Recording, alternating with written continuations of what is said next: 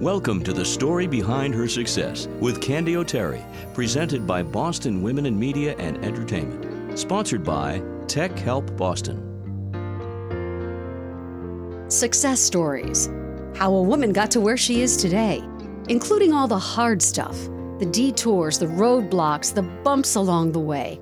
That's what the show is all about. And in the case of today's episode, it's also about the mountains we have to climb to get to where we want to go. In the spotlight, a businesswoman who made it her personal goal to climb all 48 peaks in the state of New Hampshire.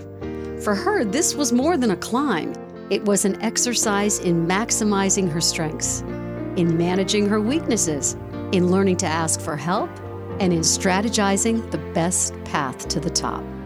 The lessons she has learned as a mountain climber have not only kept her in great physical shape, but they have also inspired her as a leader in her industry. For the past 15 years, the woman we are featuring has been stewarding the growth and the expansion of a PR and communications company called Denterlein. As president now, her ideals and her work ethic have helped to establish the firm as a trusted partner to business and nonprofit leaders who want to improve their operations, their relationships, and their reputations.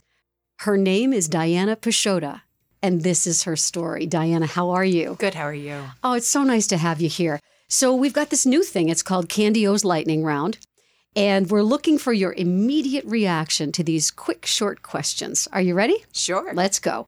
What time do you get up in the morning? Whenever either the child or the dog wakes me, but usually around six. Food you can't live without. Oh, anything carbohydrate. Formal or casual? Casual. Favorite type of music? Anything with a great beat to run to. Worst subject in school? Geography. Pet peeve? the fact that Boston still has a lot of the same older white male faces that were sitting around the leadership tables when I first broke into this business almost 25 years ago. And we will definitely talk about that later in the interview as well. So let's start with your company, Diana. Congratulations on its success. Describe Denterlein and what you do for your clients.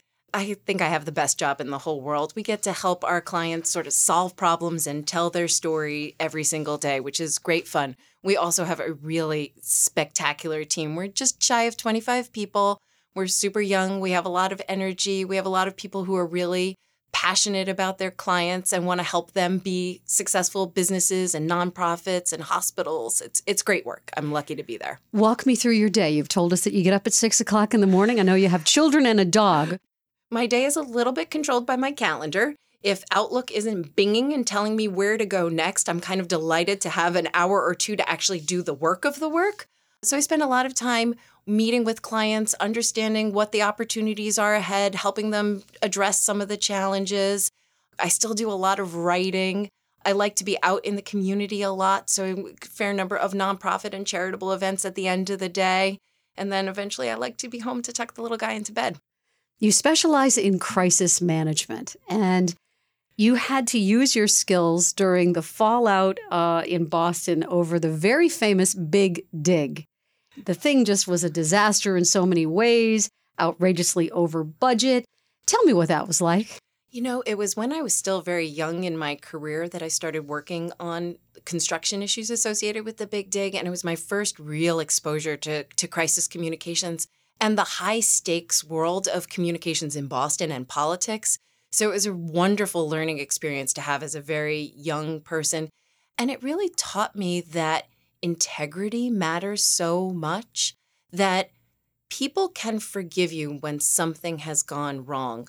What they want to know is that you deal with the outcome of that in a way that has ethics, that shows your company's values, and that is honest and transparent cybersecurity to regulatory investigations. I'm guessing, Diana, that you need to know a little about a lot of things. I always thought I would go back to graduate school, get another degree of some sort. And honest to God, it's been lifelong learning every single day. So I wake up in the morning and I think I know what my day is going to look like. And then by seven o'clock at night, I might be an expert on epoxy. It's something that I never thought, despite the fact that my parents own a hardware store, I would know quite that much about.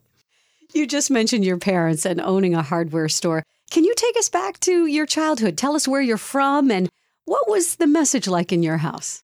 I grew up in suburban New Jersey. I am the daughter of an immigrant, so I'm first generation. So we really valued education in my house. It was Italian American house, so a little bit on the stricter side.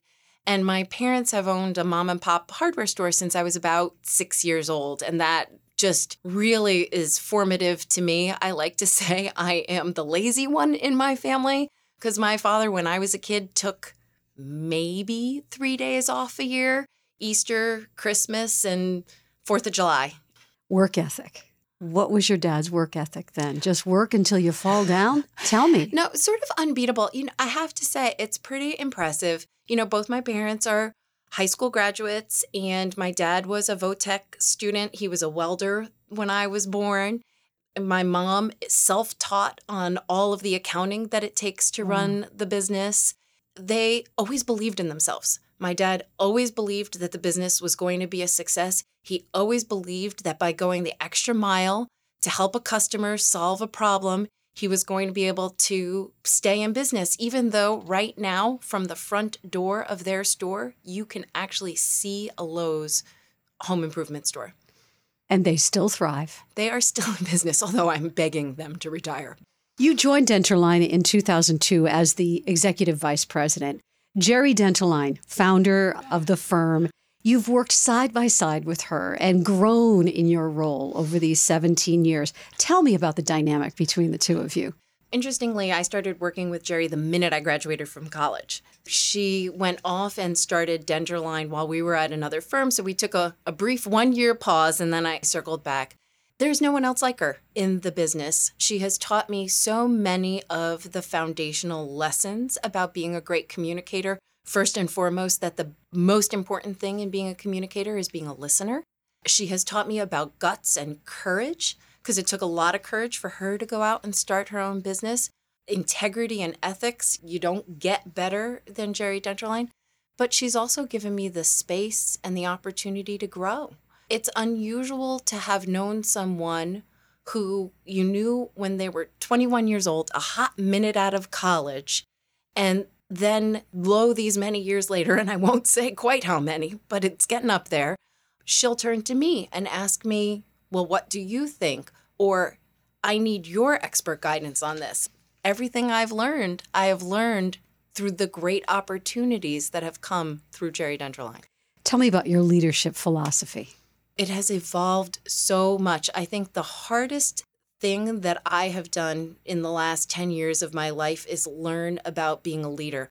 The things that make me a great consultant I'm direct, I'm decisive, I'm wonderful at telling people what to do would make me a terrible leader. And it took me some time to recognize and embrace and understand that. To me, to be a good leader is to set clear expectations, to make sure that people have the tools to meet those expectations and give people the room to fly. You just mentioned giving people the room to fly. So, what's the vibe like at Denterlein? We are a pretty industrious group of people. We're pretty hardworking.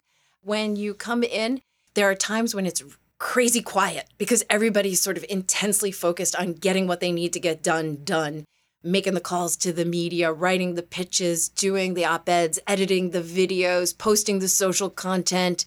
And then there are times where we're all sort of at the same time take a breath and pause, and we're gossiping about the women's soccer championship or the latest political scandal, what's trending on Twitter, or what the next Denterlein Instagram post is going to look like. So it's a really great mix. Nose to the grindstone focus and people who really truly enjoy one another. When we were in our lightning round, you were able to say for your pet peeve that you look around and you still see a bunch of old white guys in leadership positions. Where are we in terms of leveling out that playing field? Something that I take from what happened in the last couple of years around the Me Too movement and the speed with which all of a sudden, almost overnight, things that had once been considered wildly acceptable and inappropriately acceptable in the workplace where all of a sudden everybody had like the scales fall from their eyes. How could we have possibly put up with this? Has made me answer this question a little bit differently. I had been thinking we were making some steady progress but now i realize there shouldn't be barriers to making significantly more faster progress towards greater equity and inclusion in workplace and i think to me if I have any time and space in my career to focus on something, it's being a real advocate for that, for encouraging clients, other people in the community, that this has to be the front and center issue that we focus on. Let's talk a little bit about your mountain climbing. I'm fascinated by it, and the smile is all over your face as soon as I say it. What strategies did you take from climbing to the workplace and to goal setting? So I'm terrified of heights. so I'm actually quite terrified of falling, in fact.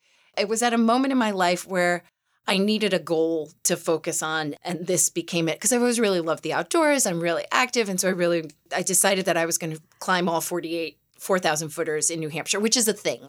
And for me, it's the steady persistence. It's the asking for help. I, I hike with poles because I have terrible balance, despite the fact that I've done yoga for years. And I couldn't do it if I didn't have poles. And I resisted that at first. But no, no, no, I hike with poles now because I know that's going to make me a better hiker. It's the barreling through when you're terrified. There are some sheer cliffs where I have literally stood there and burst into tears. How am I going to get up this thing? The only way around sometimes is through. Can you tell us what do you say to someone who might work for you? Maybe there's somebody on your team and they're stuck.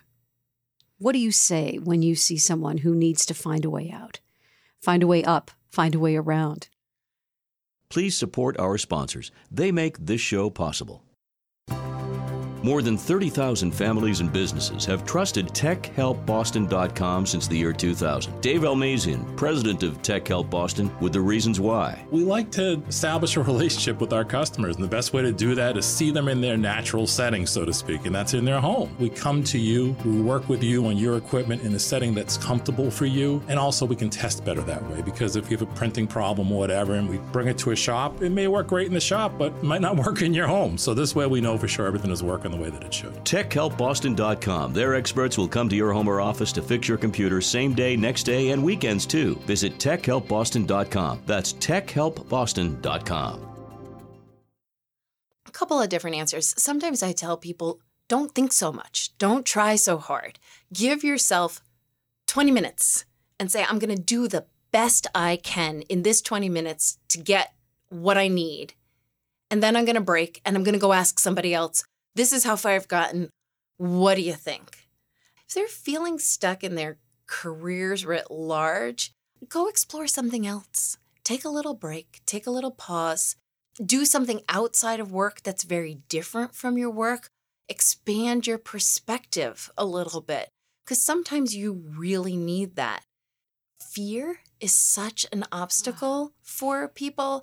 For a really long time, I focused on the things in life that I was really good at hey, I had some things that I was really good at. And so why try anything else? I why? And then I decided that I was going to take up yoga. I was not flexible. I don't take direction on what to do with my body very well. It was terribly difficult for me. But I saw that by trying something I was scared of and sticking with it, I made slow, incremental progress that I could have never anticipated. And that has really stuck with me as a, a, lesson in life is that sometimes you don't see your progress. So give yourself some space. Don't be afraid. You know, fear, they say, is the biggest killer of confidence. And small wins, like you just described, are how we get from A to B to C to D. Have you had a mentor? I know you talked a little bit about Geri, obviously, has been a big mentor in your life, but any other mentors? My parents have obviously been great mentors to me. They took nothing and turned it into something, and not just through sheer hard work, through creativity, through looking at a world around them and finding opportunities. They've both been really wonderful mentors and they brought their family into the business. I worked in their hardware store since I was a little girl, since I was old enough to dust small shelves and and ring the old-fashioned cash register. I've also been fortunate over the course of 20 some odd years of consulting, I've had really amazing clients mm. across all sorts of sectors. From each of them, I take little lessons along the way because even though I'm helping them, there's always something to be learned from other people. You had mentioned your devotion to some charities when we first started talking, and this is a chance for you to tell us all about them. What are you passionate about? One of my most beloved charities that I work on is Rosie's Place. I'm on the board there. They are a spectacular organization, first shelter for homeless women in the country. Kip Tiernan, their founder, was amazing. And what I have really appreciated is seeing that the organization is not at rest, that it's thinking about how to meet women where they are, women who don't come to the physical shelter. How do we meet them in places where we can still provide them support, even if, if shelter or a meal or the services we provide there? Can we go and find other places for them? And I love that they are continually reinventing themselves in support of the women. I also love they take not a dime of government money so that they can treat the women as people, not as forms. And that is so meaningful. Can you tell me what is the best piece of advice you've ever received, whether that's personal or professional? Well, my husband likes to give me advice every single day. So I, I can't characterize all of his in one lump. In all seriousness, Geri's mom used to say, God gave you two ears and one mouth. Use them in that proportion. As a chatty soul, uh, have to be reminded of that. So it's good advice to take. You had also mentioned that you have a child. Can you talk a little bit about how your life changed when you had a child? You know, I thought I was busy before I had a kid. And now I wonder, gosh, I had so much spare time. So I work out a lot less now, although I still I still do fit in exercise as a life priority. I'm far more efficient than I ever used to be. And you do see life differently. You see it through the eyes of the world that you want to exist for your little person, the world that you want to leave him, and try to make a difference in that way. What is mother love? Oh my gosh, crying in the car on the way to work because he's just told you that he's scared to start his new school. Do you know Liz Walker? I do. I asked that same question of Liz a million years ago, and she gave me one of my favorite answers of all time. She said, Mother love is when the light on the porch is always on. Yeah. Doesn't that sound so much like Liz Walker? It does. We learn from our mistakes. Have you made any? Oh, so many. You know, if I had a dollar for every time I thought to myself, oh, I've made this mistake before, how do I keep from making it again? I think one of the important things in life is to not be too hard on yourself when you've made a mistake, to recognize your mistake. What factored into it? How did I get there? Was I rushing? Was I not being attentive to the people that I was dealing with? Did I forget a lesson and why? And really trying to understand how you got there. Sometimes mistakes just happen, but if you can learn something from it, that can be really valuable. What do you wish you knew when you first got started in business? I had an untold amount of confidence as a young person, and some of it was a little bit misplaced. It actually is good that you've asked me that question because it is good to remember that even though I've been doing my job for a long time and I've got a lot of skills and expertise, there is still much to learn. Are you a mentor of others, maybe some of the young people in your office? I try to be in little ways. I've learned a lot from the millennials in our office and the way they advocate for themselves. And in particular, I've appreciated the ways in which women I see advocate for salary and job title in ways that I never did when I was younger. I've tried to pass that along and share that with as many people as I can because I know that not everybody is fortunate to have someone to give them that push and to ask for a seat at the table It's a small thing that I always do, but when I see a young person and there are seats around the table and there's room for them, take the seat that's at the edge. I pull them right in because you do want to be at the table. Even if you're sitting quietly at the table, you want to be at the table. Looking back through the rearview mirror on a career that continues to unfold with many, many more years ahead of you, what are you most proud of from a career perspective? That I have invested the time and the energy in learning and continuing to learn how to be a manager of people. We're a group of consultants. Our assets are our people. And if I don't treat those people with a lot of respect, if I don't help them grow, if I don't give them opportunities, all is lost. And that is not my natural strength. And I'm really proud that I've invested time and energy in it. And I'm glad that I know I'm not done investing time and energy in that. You know, when we first sat down together, I was talking about the fact that I'm stunned that you climbed 48 peaks in New Hampshire and that you were afraid of heights. So, when I ask the question, when an obstacle is in your path, how do you get around it? I feel like you're one of the best experts to ask that question of. You just go. Although I will give the consultant version of the answer, which is when you're a consultant, there are three options for everything. You think about, okay, what are the different ways that I can attack this obstacle? I can look for a friend to help give me a hand up there. I can see if there's a tree. You know, you look for what are the potential solutions, but sometimes you just have to go. At this point, then, in your career, what does success mean to you? I feel as though I'm at a moment in time where I want to do some bigger things. I want to help change who has a seat at the table in the power structure of Boston. I want to be a voice for the next generation of leaders, of which I actually see myself as a part of. I want to advocate for people and causes that I believe in. And to me, that's the next step of success. And then ask me again in 10 years.